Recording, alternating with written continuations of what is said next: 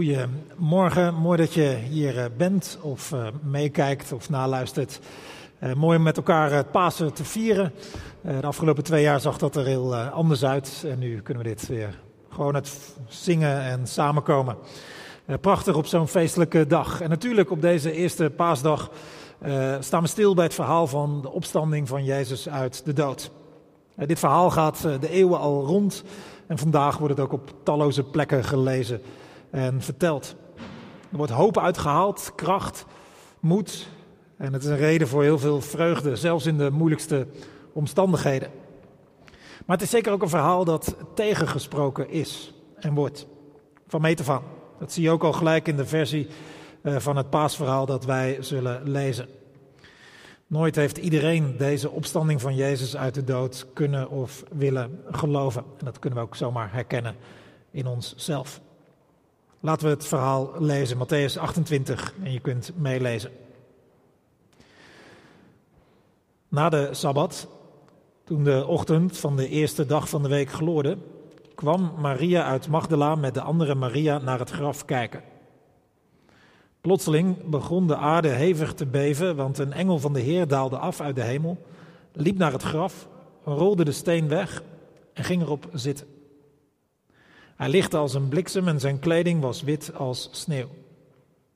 De bewakers beefden van angst en vielen als dood neer. De engel richtte zich tot de vrouwen en zei: Wees niet bang. Ik weet dat jullie Jezus, de gekruisigde, zoeken. Hij is niet hier. Hij is immers opgestaan zoals hij gezegd heeft. Kijk maar, dat is de plaats waar hij gelegen heeft. En ga nu snel naar zijn leerlingen en zeg hun: Hij is opgestaan uit de dood. En dit moeten jullie weten. Hij gaat jullie voor naar Galilea, daar zul je hem zien. Dat is wat ik jullie te zeggen had. Ontzet en opgetogen verlieten ze haastig het graf om het aan zijn leerlingen te gaan vertellen. Op dat moment kwam Jezus hun tegemoet en groette hen. Ze liepen op hem toe, grepen zijn voeten vast en bewezen hem eer. En daarop zei Jezus: Wees niet bang. Ga mijn broeders vertellen dat ze naar Galilea moeten gaan, daar zullen ze mij zien. Terwijl de vrouwen onderweg waren, gingen enkele van de bewakers naar de stad. Daar vertelden ze de hoge priesters alles wat er gebeurd was. En die vergaderden met de oudsten en besloten de soldaten een flinke som geld te geven en hun op te dragen. Zeg maar, eh, zijn leerlingen zijn s'nachts gekomen en hebben hem heimelijk weggehaald terwijl wij sliepen. En mocht dit de perfect ter oren komen, dan zullen wij hem wel bepraten en ervoor zorgen dat jullie buiten schot blijven. Ze namen het geld aan en deden zoals hun was opgedragen. En tot de dag van vandaag doet dit verhaal onder de Joden de ronde. In de beschrijving van uh, Matthäus is er zowel bij Jezus dood als bij Jezus opstanding een aardbeving. En of je dit nu letterlijk opvat of meer symbolisch, het wijst natuurlijk op het wereldschokkende van deze twee gebeurtenissen. Jezus dood en Jezus opstanding schudden alles door elkaar. Die maken alles anders. Die zetten de boel op zijn kop. Voor de toekomst van de wereld, als ook voor je eigen toekomst. Als het waar is, natuurlijk. Want het is nogal een bewering natuurlijk die het christelijk geloof maakt. Dat Jezus Christus stierf aan een kruis en een paar dagen daarna terugkwam uit de dood. Of, of, misschien nog beter gezegd, door de dood heen een nieuw leven kreeg dat nooit meer stuk te krijgen zou zijn. Een overwinning op de dood. Om voor altijd uit de greep van de dood te zijn, ook uit de greep van verval en van kwaad en noem maar op. En het christelijk geloof stelt dan niet dat Jezus de enige is bij wie dit gebeurt, als een soort exceptioneel geval, maar dat Hij de eerste is.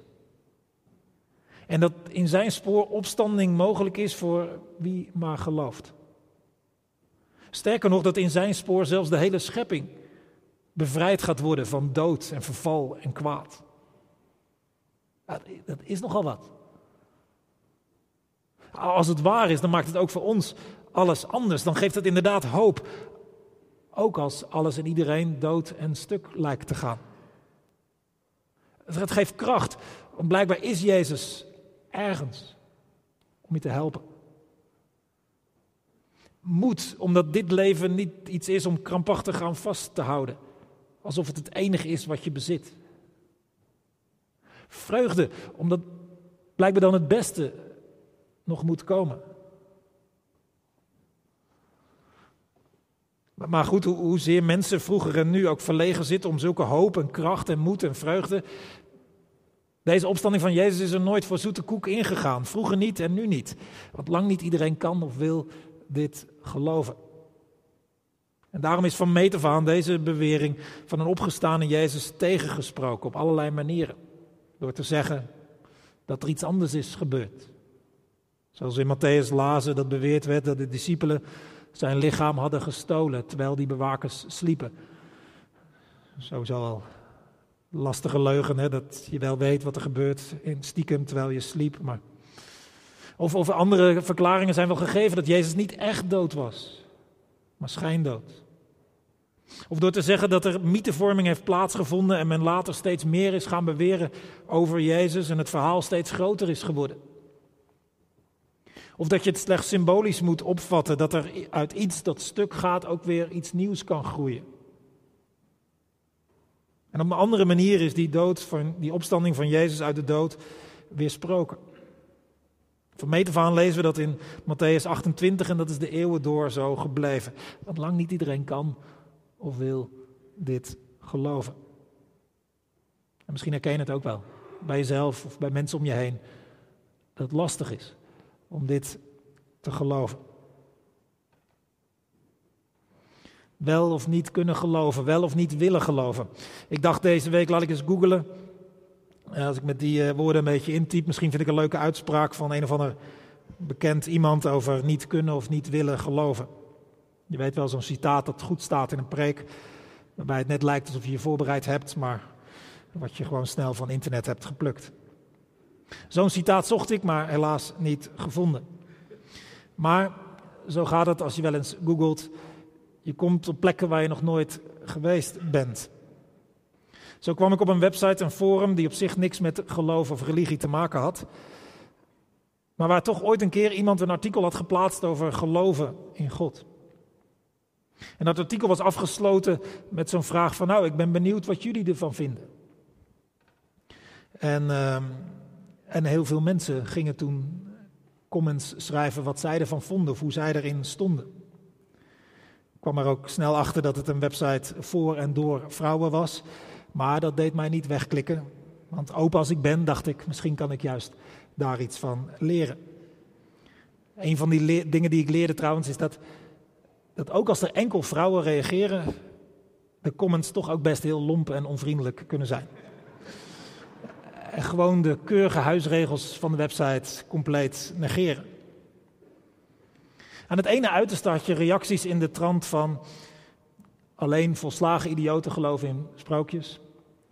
En aan het andere uiterste reacties van ik geloof zeker in God en ik zal je het even uitleggen ook. En dan heb jij tenminste kans om de hel te ontlopen. Nou, weet je, die, die uiterste waren er. Maar gelukkig waren er ook heel veel verstandige vrouwen. En die reageerden anders. En die leerden mij iets over kunnen geloven, niet kunnen geloven, willen geloven of ook niet willen geloven. Bijvoorbeeld deze. Ik zou wel willen geloven. Ik heb het ook geprobeerd. Maar het lukte me niet. Die comment ging over geloof in, in God in het algemeen, maar die kan je ook hebben ten aanzien van de opstanding van Jezus. Dat je het best zou willen geloven, maar het je niet lukt. Misschien herken je dat wel bij jezelf of iemand anders. Nou, zulke moeite om te geloven die in de opstanding van Jezus proef je al in het verslag van Matthäus en ook bij de andere evangelieschrijvers. Bijvoorbeeld ook als iemand als Thomas, waar we niet over gelezen hebben vandaag. Maar, maar ook bij anderen. Ze hadden helemaal geen rekening mee gehouden dat Jezus door de dood heen zou komen. Ze dachten dat ze hem kwijt waren. Want, want zij wisten, dood, het is dood. De dood is iets onomkeerbaars, iets definitiefs. Daar hoef je niet voor doorgeleerd te hebben, toch? Een beetje om je heen kijken. Je weet het.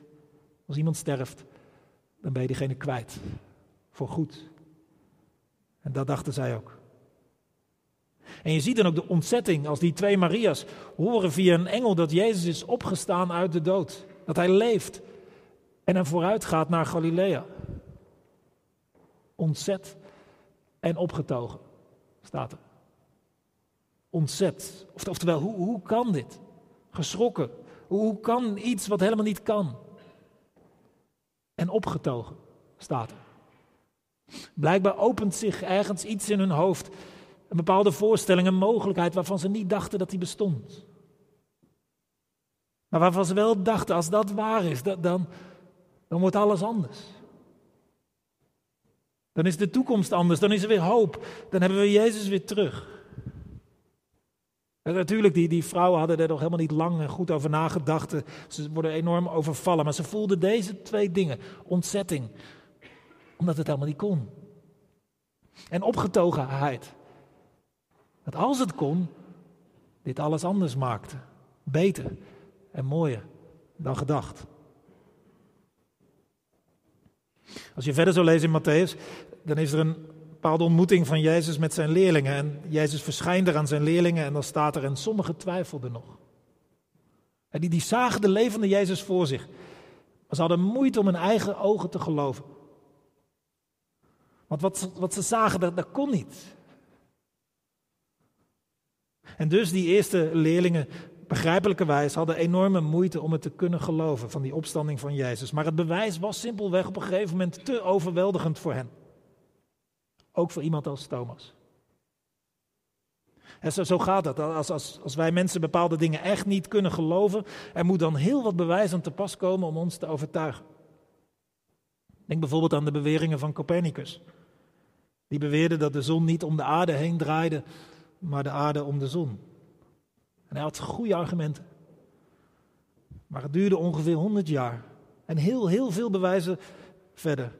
Voordat de algemene opinie omgedraaid was en Copernicus alsnog gelijk kreeg.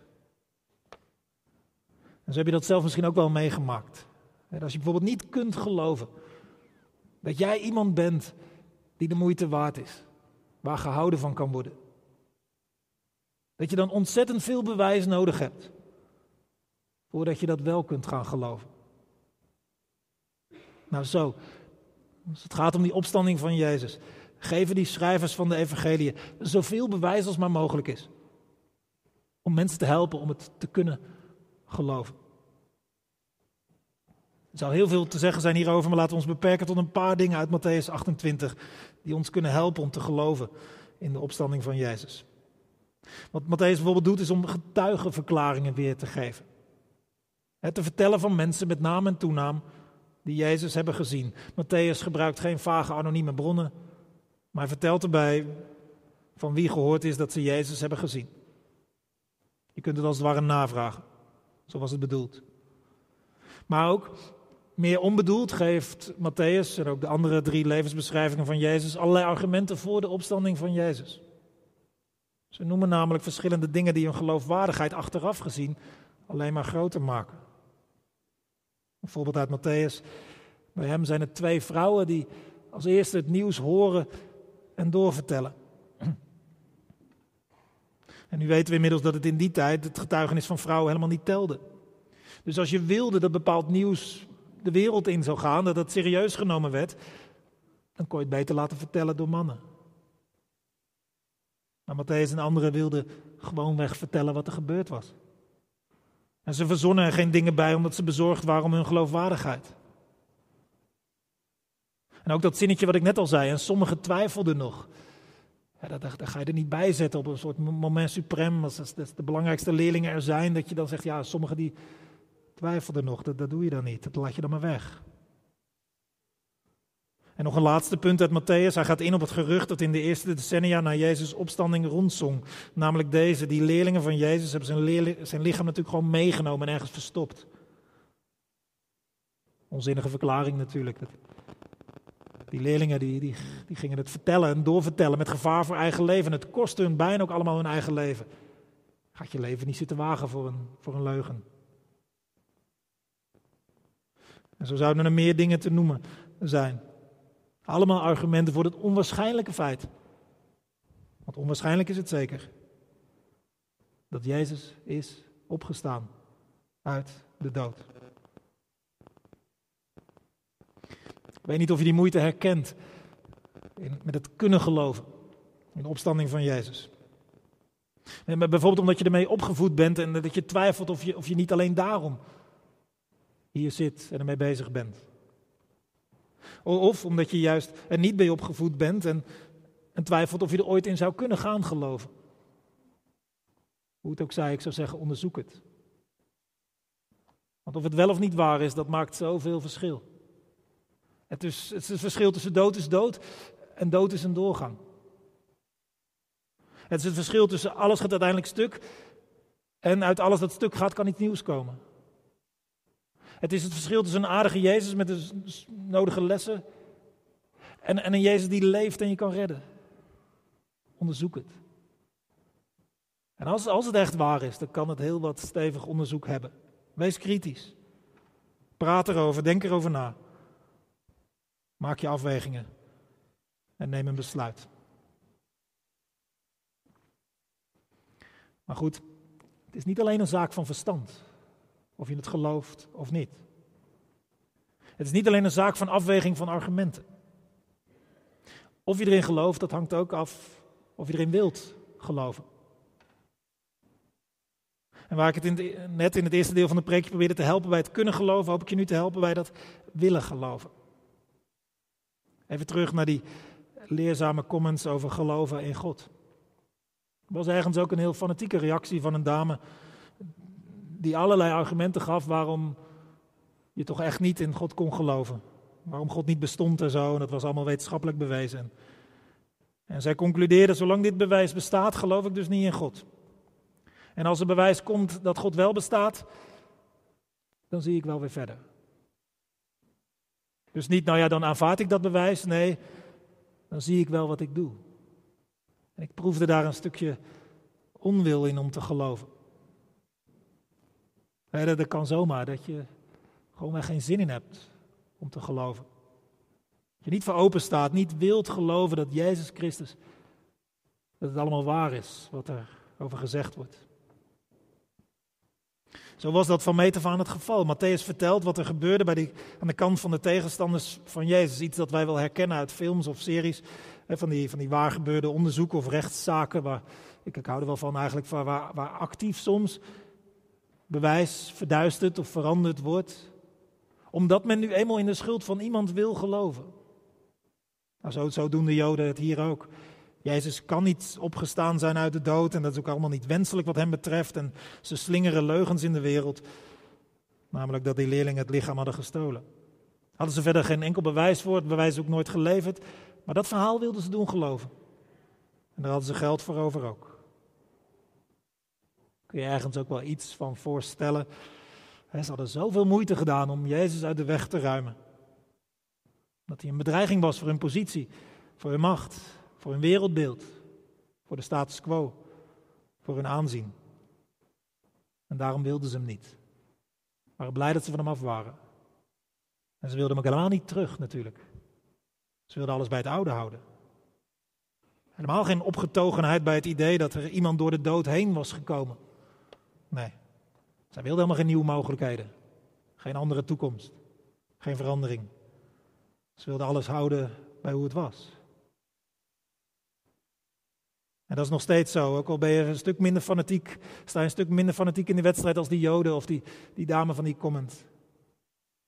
Als je je leven vooral wilt houden zoals dit. Ja, dan heb je waarschijnlijk niet de neiging om die opstanding van Jezus aan te gaan nemen. Want als je die opstanding van Jezus aanneemt, ja, dan gaan dingen anders worden. In je denken en in je doen. En ook in wat je prioriteiten zijn. Bij die Maria's, daar, daar, lag het anders. Zij wilden het wel geloven natuurlijk. Ze, hadden er nooit op gerekend. Dat was nog niet, het zat niet in hun hoofd. Maar toen bij hen het idee was gepland dat, dat Jezus was opgestaan, toen wilden ze dat wel. Zij hadden iets met Jezus. En zij wilden wel meer van Jezus. En ze wilden meer van wat hij gezegd had. En meer van zijn toekomst die hij geschetst had. Van Gods nieuwe wereld. Van een toekomst die beter was, rechtvaardiger, mooier. Dat wilden zij wel. Ze hadden het opgegeven. Maar toen ze dat bericht, Jezus is niet hier. De gekruisigde is opgestaan uit de dood. Daar schrokken ze van, maar ze waren ook blij verrast. En als, als wij zo dit, dit lezen, de reactie van de Maria's, de reacties van de Joodse leiders, dan moet ergens worden wij ook bevraagd op dit willen geloven. En laten we onszelf niet sparen, ook al is het een, ik weet het, een zonnige en gezellige eerste paasdag, maar laten we toch eerlijk naar onszelf kijken en naar onze motieven. Straks de vragen die het stelt als je christen bent. Maar eerst wat vragen voor je als je het allemaal nog niet weet met het geloof in Jezus en zijn opstanding. Laten we eerlijk zijn, komt het omdat je niet kunt geloven? Of omdat je het niet wilt? Eerlijk gezegd zie ik bij mensen dat dat willen geloven, niet willen geloven, vaker voorkomt dan niet kunnen geloven. Als dat bij jou zo is, heb je misschien daarom nooit echt verdiept in die opstanding van Jezus en of dat echt zou kunnen en wat er dan voor te zeggen is. Omdat je het misschien eigenlijk ook wel best vindt zonder het geloof in Jezus. Is het omdat je het liever houdt zoals, zoals, zoals, je nu hebt? Dat je het wel makkelijk vindt om er niet te veel over na te denken? Ben je misschien bang om kleur te bekennen? Bang dat, dat er iets gaat veranderen in van wat je gelooft? Bang dat je dat misschien aan anderen moet gaan vertellen? Dat je een gelovige bent? En hou dat je tegen? Als dat zo is, dat klinkt niet sterk, toch? Dat je het maar laat omdat je geen zin hebt om je nek uit te steken of geen zin hebt in verandering. Klinkt niet sterk en bovendien, je loopt zoveel mis. Daar kom ik zo nog op. Maar we worden ook bevraagd als we onszelf als christen beschouwen. Als je iemand bent die gelooft in Paas, in de opstanding van Jezus, dan is het dit gevaar. Dat je wel gelooft, maar met de nodige reserves. Vergelijk het maar met Europa ten aanzien van de oorlog tussen Rusland en Oekraïne. Ah, wij kiezen als Europa voor Oekraïne, jazeker. En we doen ook wel wat. Maar niet als het ons te veel gaat kosten. Niet als het ons bedreigt. Daarom doen we toch zo moeilijk over dat Russische gas. Want ja, het is wel erg vervelend om die kraan helemaal dicht te doen. Stel je voor, dan moeten we ons levensstijl aanpassen. En dan moeten we echt minderen. Dus echt partij kiezen in dit conflict, dat vinden we moeilijk en doen we als Europa niet. En, en laten we eerlijk zijn, verstandig is het vast deze halfslachtigheid. Maar laf is het wel. En zulke lafheid en halfslachtigheid lijkt mij ook het grote gevaar als je christen bent in het Nederland van nu. Kijk, die Maria's en die eerste leerlingen, die worden in Matthäus 28 gevraagd om het door te vertellen. Het nieuws door te geven, dus kleur te bekennen. Want als dit het grote nieuws is, dat alles in een ander licht zet. Als dat zo hoopvol is, zoveel kracht geeft, dan, dan help je mensen er alleen toch maar mee om het door te geven. En als je christen bent, doe je dat. Kleur bekennen. Het doorgeven op jouw manier. Of, of lijkt maar vaak een beetje in het midden. Houd een beetje bij, bij een beetje laf christen zijn. Ik herken dat. Jij misschien ook wel. Zonde, toch? Die eerste lezers van Matthäus, die wisten dat ze hun comfort en gemak op het spel zetten, dat ze hun veiligheid op het spel zetten als ze christen werden. Maar zij ontdekten dat je er iets veel beters voor terugkrijgt. Iets dat de moeite meer dan waard is. Wat dan? Wat krijg je er dan voor terug? Er zou veel te zeggen zijn, maar ik noem één ding, één woord dat viel in Matthäus 28. Bij die vrouwen die ontdekten dat Jezus door de dood heen was gekomen. Het woordje opgetogen zijn. Dat het niet over was. Dat, dat niet alle dromen stuk waren. Dat ze Jezus en de wereld waar hij over sprak niet kwijt waren. Daar, waren, daar werden ze opgetogen van. En hoe langer ik over dat woord nadacht, ik dacht, dat hebben we nodig, toch? Maar wij missen vaak opgetogenheid. In ieder geval heel, ik zie het, te weinig bij mezelf en anderen. En bij, kinderen ligt dat nog anders. Die, die, die, zijn nog wel eens opgetogen. Je kunt het voor je doen. Een groep kinderen in afwachting van wat er komen gaat. Een feestje of iets dergelijks. En de vreugde is al van hun gezicht af te lezen. Ze hebben de verwachting dat er iets moois gaat gebeuren. Dat, dat is opgetogenheid. Maar dan heb je dat voor het laatst bij jezelf gevoeld. Zulke hoopvolle, blije verwachting dat er iets moois staat te gebeuren.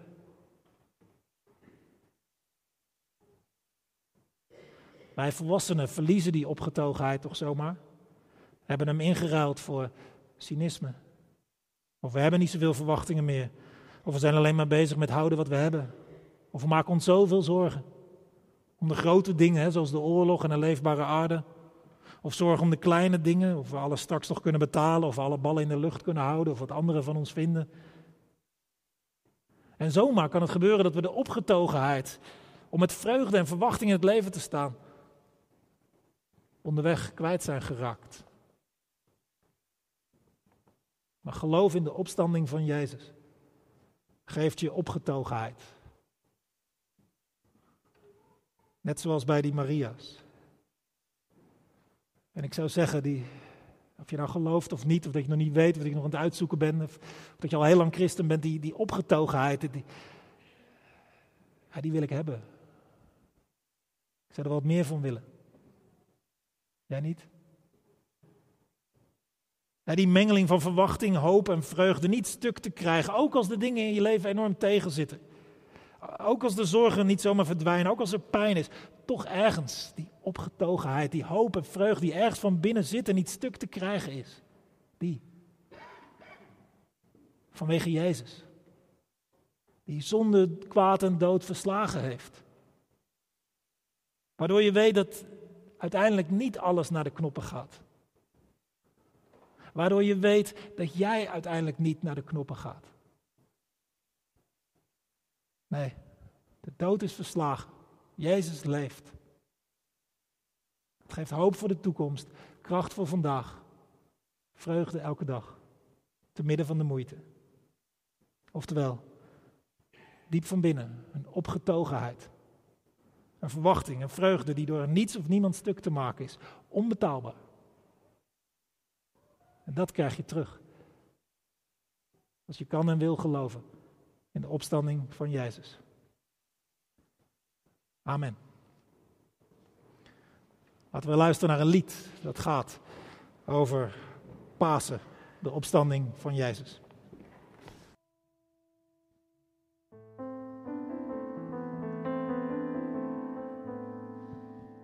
Toen hij alles had volbracht, stierf Gods zoon,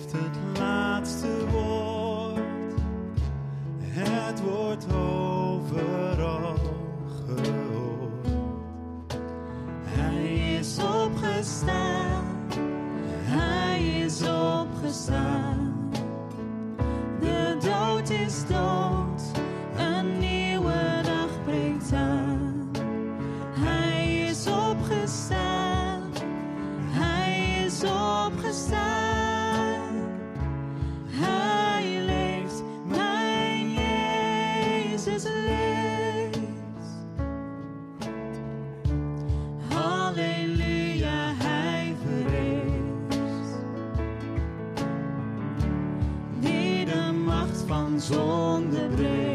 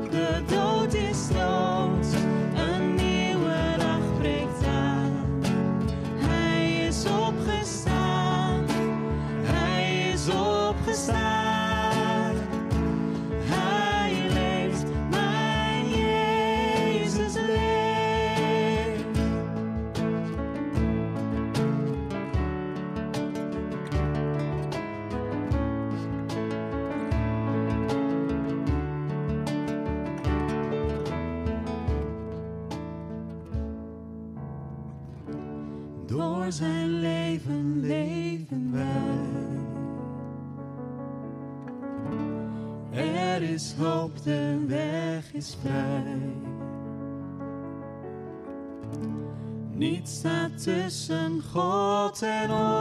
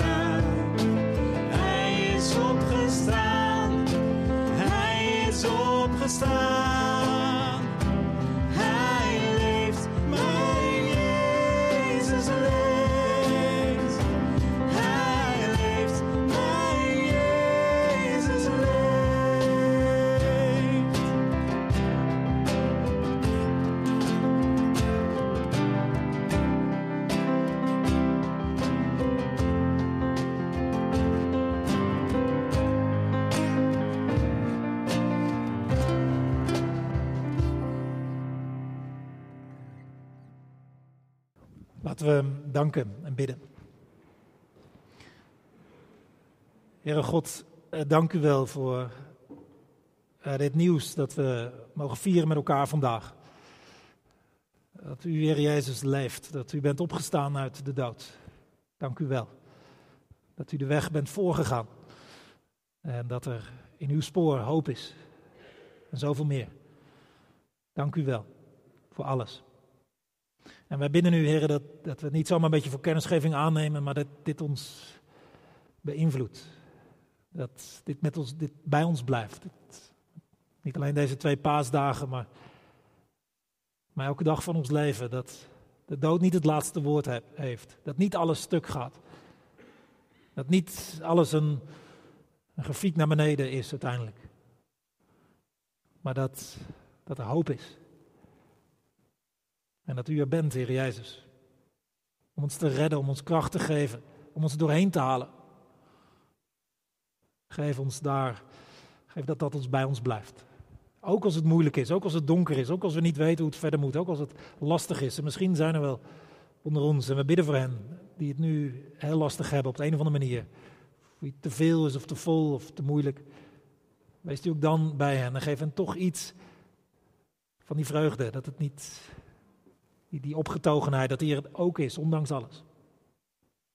En we bidden u, heren, dat, dat, dat zich nieuws zich mag verspreiden. En dat alleen maar meer mensen worden ingewonnen voor deze boodschap. En ontdekken hoeveel vreugde en hoop het geeft.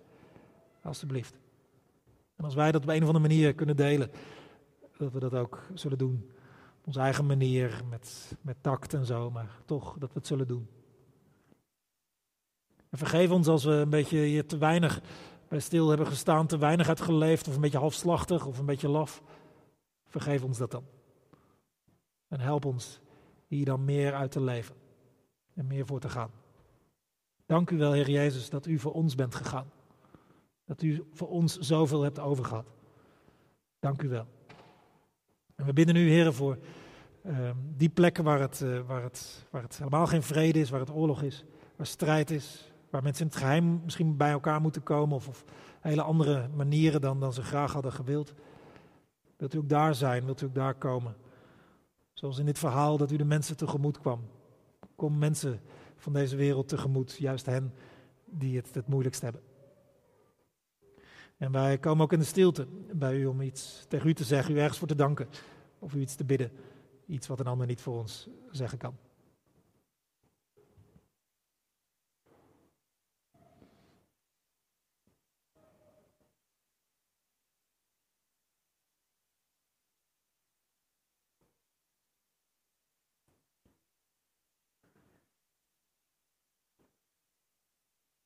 Hoor zo ons eh, bidden en danken in de naam van Jezus Christus.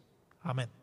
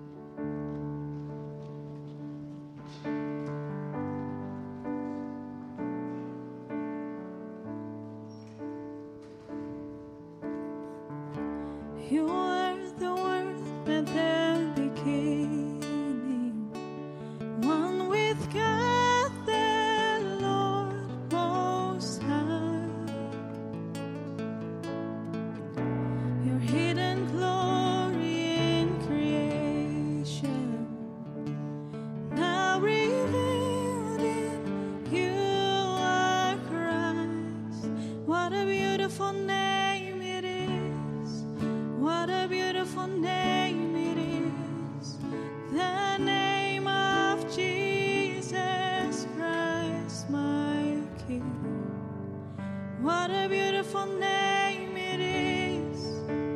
Nothing compares to this. What a beautiful name it is. The name of Jesus.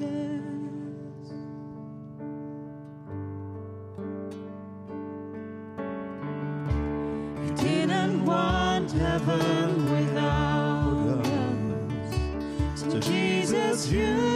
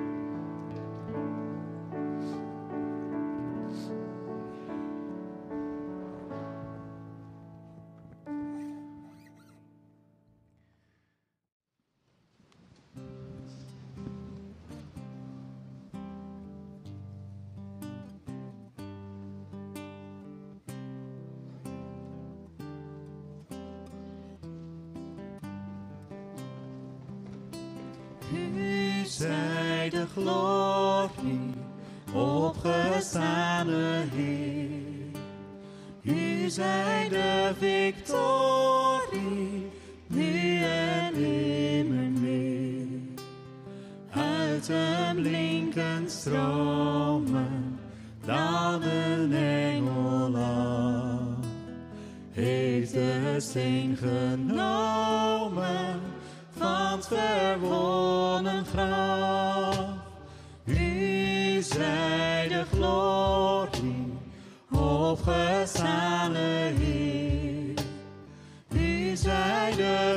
Sorry, nu en nimmer.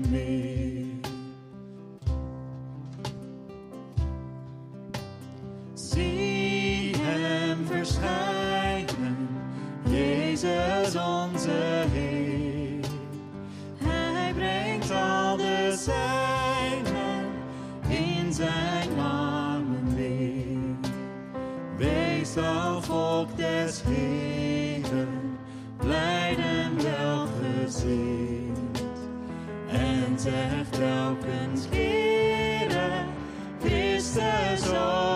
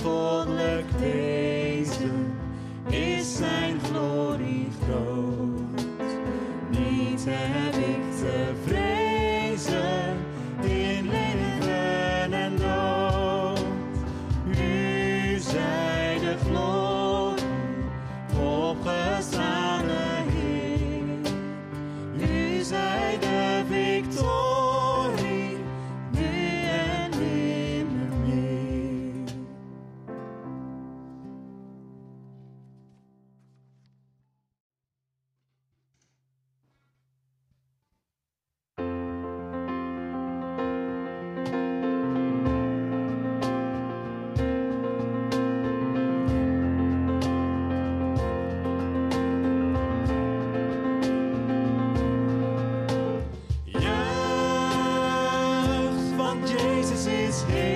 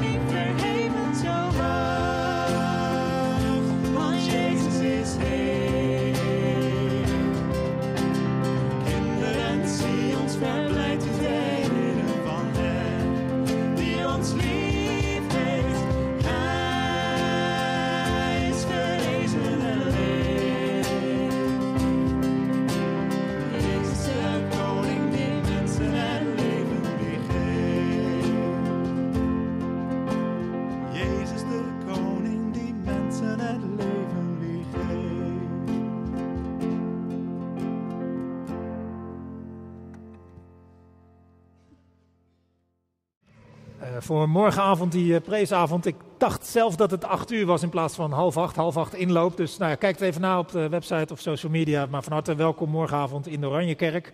Voor nu, buiten is het natuurlijk fantastisch weer. Koffie en thee. Blijf gerust om nog even na te praten. Hier binnen, achter in de kerk, is de ruimte om voor je te laten bidden als er iets is. Bij jezelf, voor een ander. Waar je zegt, ja, daar zou ik graag gebed voor willen. Dan kan dat uh, achter in de kerk. Er zijn mensen voor. Uh, goede paasdagen verder, maar bovenal mag je iets geven. Niet iets van mezelf, maar van de Heer. De Heer zei voor je om je de weg te wijzen. De Heer zei naast je met je mee te gaan van stap tot stap. De Heer zei onder je om je op te vangen als je struikelt.